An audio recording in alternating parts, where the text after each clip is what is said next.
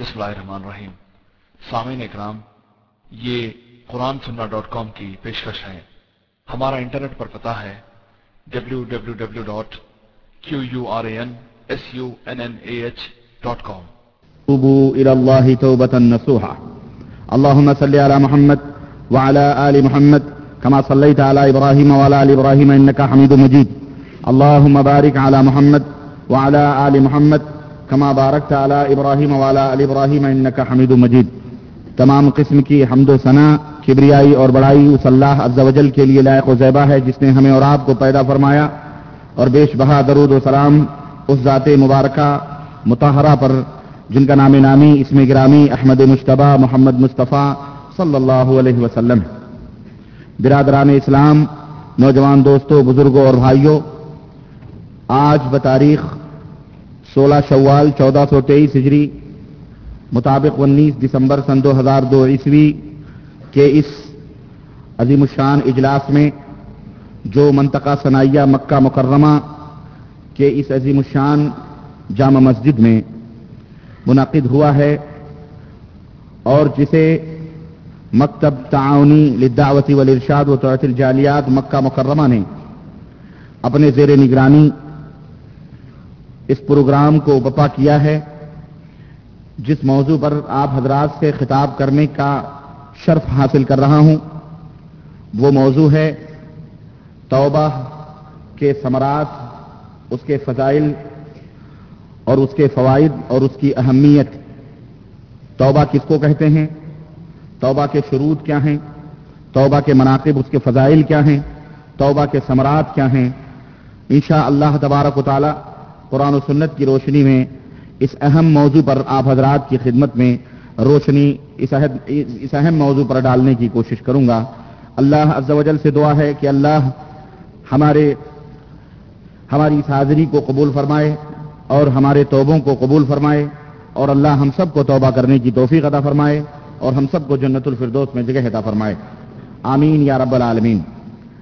اس سے پہلے کہ میں اپنی گفتگو کا آغاز کروں میں آپ تمام حضرات سے یہ درخواست کروں گا کہ آپ تمام حضرات اپنے موبائلز کو سوئچ آف کر لیں، اسے بند کر لیں تاکہ پروگرام کے اندر کسی قسم کا ڈسٹرب نہ ہو، کسی قسم کی تشویش نہ پیدا ہو۔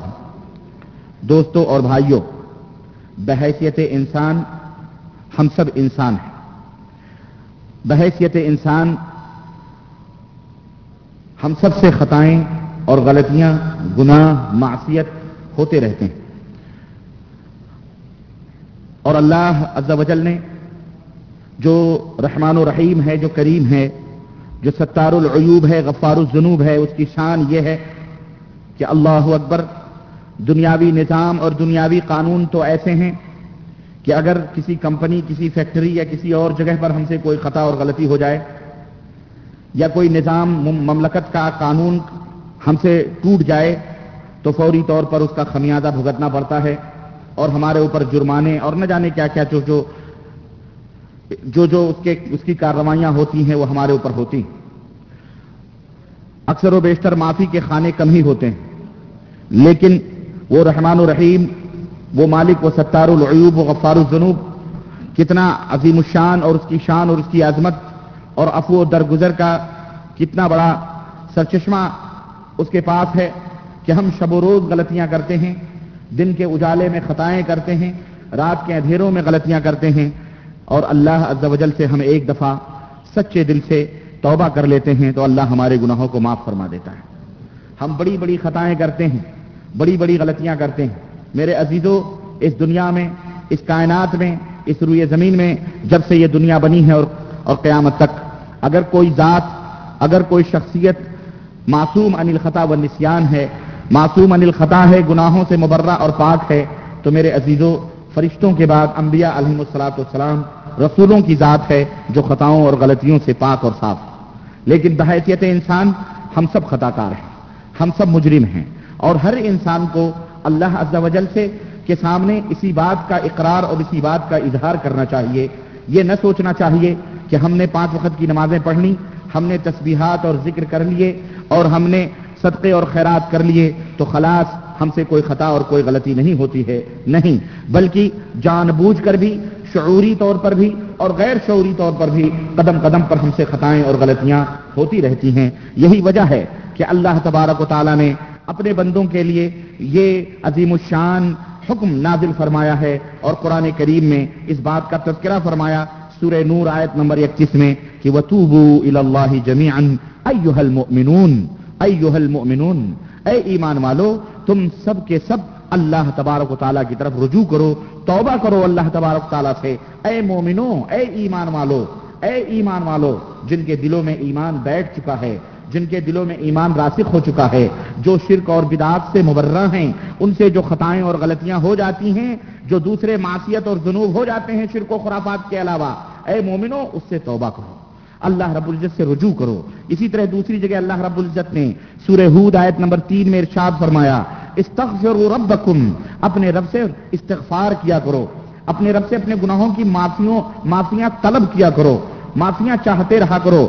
ثم توبوا الیہ پھر اپنے رب کی طرف رجوع ہو, ہو, ہویا کرو۔ اسی طرح اللہ عز و نے ارشاد فرمایا یا ایھا الذین آمنو اے وہ لوگوں جو ایمان لائے ہو توبوا الی اللہ توبۃ نصوحا۔ اے وہ لوگوں جو ایمان لائے ہو، اللہ کی طرف خالص توبہ کرو، صدق دل سے، سچے دل سے توبہ کرو۔ جگہ جگہ اللہ عز و جل نے قرآن کریم میں توبہ کے، توبہ کا حکم دیا ہے۔ اور نبی کریم صلی اللہ علیہ وسلم نے جگہ جگہ پر توبہ کرنے پر اپنے صحابہ کو، اپنی امت کو ابھارا ہے۔ اور اللہ اکبر میرے عزیزو، نبی کریم صلی اللہ علیہ وسلم نے ارشاد فرمایا کہ کل بنی آدم خطا، کل بنی آدم خطا۔ آدم کے تمام بیٹے، آدم کی تمام اولاد غلط، غلطی کرنے والی ہے، خطاؤں میں ملوث ہونے والی ہے۔ وہ خیر الخطائین التوابون۔ لیکن سب سے بہترین خطا کار سب سے بہترین مجرم، سب سے بہترین غلطی کرنے والا کون ہے؟ التوابون، جو اپنے پاک پروردگار سے توبہ کر لے۔ اپنے پاک پروردگار کی طرف رجوع ہو۔ اللہ عز و جل سے روئے گڑ گڑائے وہ سب سے بہترین غلطی کرنے والا ہے۔ اور اللہ تبارک و تعالی، اللہ اکبر اس سلسلے میں نبی کریم صلی اللہ علیہ وسلم کی کچھ احادیث میں آپ کی خدمت میں عرض کرنے سے پہلے توبہ کرنے کے شروط اور توبہ کرنے کے جو جو شرطیں ہیں جن کی وجہ سے توبہ قبول ہوتی ہیں، وہ اس کے کچھ شروط میں آپ کی خدمت میں رکھ دوں، پھر اس کے بعد احادیث کی طرف میں آتا ہوں۔ امت کا اس بات کے اوپر اجماع ہے کہ توبہ کے قبولیت کے تین شرطیں ہیں۔ یعنی اگر یہ تینوں شرطیں پائی جائیں گی تو یوں سمجھو بندے کی توبہ اللہ کے ہاں قبول ہو جائے گی، انشاءاللہ تبارک تعالیٰ۔ اور ان تینوں شرطوں میں سے اگر کوئی ایک شرط نہ پائی گئی تو پھر اس کی توبہ قبول نہیں ہوتی ہے، نہیں ہوگی۔ ان تینوں شرطوں میں سے سب سے پہلی شرط یہ ہے کہ بندہ سچے دل سے جس برائی کو کر چکا ہے، اس برائی سے رک جائے۔ اس برائی سے رک جائے۔ اس برائی کے نہ کرنے کا وہ جو ہے نہ کرے، وہ برائی نہ کرے۔ سب سے پہلی شرط یہ ہے۔ اور دوسری شرط یہ ہے کہ جو برائی اس نے کی ہے، اس برائی کے اوپر وہ شرمندہ ہو۔ اس برائی کے اوپر اس نے زنا کر لیا، تو ندامت اور شرمندگی اللہ عز و جل کے دربار میں ظاہر کرے۔ اے پاک پروردگار، میں سے یہ غلطی ہو گئی۔ اے اللہ، میں زناکار ہوں۔ میں نے زنا کر لیا ہے، کسی کو نہیں معلوم ہے۔ لیکن اے ستار العیوب اے عیبوں کے چھپانے والے مولا تو ساتوں آسمان کے اوپر مستوی اپنے عرش پر میری ان حرکتوں کو دیکھ رہا تھا۔ اے اللہ، مجھے معاف کر دے۔ شرمندہ ہو اپنے گناہوں کے اوپر۔ اور تیسری شرط یہ ہے کہ آئندہ اس گناہ کے نہ کرنے کا ہمیشہ ہمیش کے لیے اپنے دل میں پختہ ارادہ کر لے کہ انشاءاللہ جب تک موت، جب تک موت آنی ہے یعنی جب تک موت نہیں آئے گی، تب تک اس طرح کا جرم میں نہیں کروں گا۔ پختہ ارادہ کر۔ تو یہ تین شرطیں ہیں۔ اور ایک شرط اور بھی ہے چوتھی، لیکن وہ شرط اللہ سے متعلق نہیں، بندوں سے متعلق ہے۔ یعنی اگر کسی بندے کا معاملہ ہوا ہے اس کے ساتھ یعنی کسی بندے کی چوری کر لی ہے، کسی بندے کی غیبت کر لی ہے، کسی بندے یعنی اس بندے کے حقوق کو اس نے غصب کیا ہے، یا بندے کے حقوق میں اس نے نا انصافی کی ہے، یا اس کو مارا ہے کسی بندے کے حق کو، تو اس سلسلے میں یہ ہے کہ وہ غصب کی ہوئی چیز یا وہ چوری کی ہوئی چیز اس بندے کو لوٹا دے یا اس سے معافی مانگے اور وہ بندہ اسے معاف کر دے یہ چوتھی شرط اللہ اپنے حق کو معاف فرمائے گا لیکن بندوں کے حق کو اللہ تبارک و تعالیٰ نہیں معاف کرے گا جب تک بندہ خود اپنے حق سے دستبردار نہ ہو جائے جب تک بندہ خود اپنے حق کو سے, سے دستبردار نہ ہو جائے اور جب تک بندہ معاف نہ کر دے۔ اس سلسلے میں میرے عزیز و اللہ کے رسول صلی اللہ علیہ وسلم کی حدیث حضرت ابو حریر رضی اللہ تعالیٰ عنہ ارشاد فرماتے ہیں اور صحیح بخاری کی روایت کی سمعت رسول اللہ صلی اللہ علیہ وسلم یقول کہ میں نے نبی کریم صلی اللہ علیہ وسلم کو فرماتے ہوئے سنا واللہ انی لاستغفر اللہ واتوب الیہ فی اليوم فی اليوم اکثر من 70 مرہ۔ اللہ کی قسم ہے میں اے لوگوں یہ کون فرما رہا ہے جو گناہوں سے پاک ہیں؟ خلقت مبرعا عن کل عیب عیبوں سے پاک، گناہوں سے پاک. گناہوں سے پاک مدنی تاجدار حضرت محمد الرسول اللہ صلی اللہ علیہ وسلم ہیں. وہ فرماتے ہیں، جن کے اگلے پچھلے گناہ معاف ہیں، وہ کیا کہتے ہیں؟ سنو. میرے نبی کے پیارے پیارے امت کے لوگوں، وہ کہتے ہیں، اللہ کی قسم ہے، میں ایک دن میں اپنے رب سے ستر مرتبہ اپنے گناہوں کی معافی مانگتا ہوں. ستر مرتبہ. استغفر اللہ. استغفر اللہ استغفر اللہ۔ آج ہم میں کتنے لوگ ہیں؟ اگر ہم اپنے اپنے نفسوں کا جائزہ لیں، آج ہم میں کتنے لوگوں نے اللہ عز و جل سے استغفر اللہ استغفر اللہ، ستر مرتبہ کہا۔ بہت کم ایسے اللہ کے بندے۔ لیکن جو گناہوں سے پاک و صاف نبی حضرت محمد رسول اللہ صلی اللہ علیہ وسلم فرماتے ہیں، میں اپنے رب سے ستر مرتبہ دن بھر میں گناہوں سے معافی مانگتا ہوں۔ اللہ اکبر، میرے جبکہ ان سے کوئی گناہ نہیں ہوتے، جب سے ان سے کوئی خطا، غلطیاں نہیں ہوتی، لیکن اس کے باوجود بھی ایک دفعہ حضرت عائشہ صدیقہ رضی اللہ تعالیٰ نے فرمایا کہ اے اللہ کے نبی، اللہ رب العزت نے تو آپ کے اگلے پچھلے گناہ سارے معاف کر دیے ہیں۔ پھر بھی آپ راتوں کو نمازیں پڑھتے ہیں، سجدوں کو لمبا کرتے ہیں، قرآن کی تلاوت کرتے ہیں اور اتنی عبادتیں کرتے ہیں کہ آپ کے قدمہ مبارک کے اوپر ورم آ جاتے ہیں، سوجن آ جاتی ہے۔ اللہ کے دربار میں کھڑے ہو کر اس طرح آپ روتے اور گر جاتے ہیں۔ تو اس کی کیا ضرورت ہے جبکہ آپ کے، آپ کی خطائیں، آپ کی غلطیاں اللہ نے اگلے پچھلے سب معاف فرما دیے ہیں۔ تو نبی رحمت صلی اللہ علیہ وسلم نے ارشاد فرمایا، افلا اکون عبدن شکورا؟ عائشہ، کیا میں اپنے رب کا، اپنے اپنے مالک کا شکر گزار بندہ نہ بن جاؤں؟ میں اپنے رب کا شکر گزار بندہ بننے کے لیے، اللہ کا زیادہ سے زیادہ قرب حاصل کرنے کے لیے اللہ اکبر۔ جو اللہ کے بعد جن کا سب سے بڑا مقام ہے، جو اللہ کے تمام مخلوقات میں سب سے قریبی بندے ہیں، اللہ کے رسول صلی اللہ علیہ وسلم، ان کا یہ حال ہے۔ تو ہمارا کیا حال ہونا چاہیے؟ میرے عزیزوں ہم کو سوچنا چاہیے۔ نبی کریم صلی اللہ علیہ وسلم، حضرت اگر ابن یسار المدنی رضی اللہ تعالیٰ عنہ کی روایت کہتے ہیں کہ رسول اللہ صلی اللہ علیہ وسلم نے فرمایا، یا ایوہ الناس توبو اللہ اے لوگو، اللہ کی طرف رجوع کرو۔ اے لوگو، اللہ کی طرف توبہ کرو۔ اور اللہ سے اپنے گناہوں کی معافی مانگو۔ فانی اتوب فی اليوم 100 مره اس لیے کہ میں اپنے رب سے سو مرتبہ دن بھر میں معافی مانگتا سو مرتبہ، ایک روایت میں ستر مرتبہ اور ایک روایت میں سو مرتبہ ہے۔ تو میرے عزیزوں میرے عزیزوں اور میرے بھائیوں یہ احادیث ہمیں اس بات کی طرف ابھارتی ہیں کہ بندے کو چاہیے کہ وہ اپنے مالک سے، اپنے رب سے ہمیشہ اس کا علاقہ، اس کا رابطہ ہمیشہ جڑا رہے۔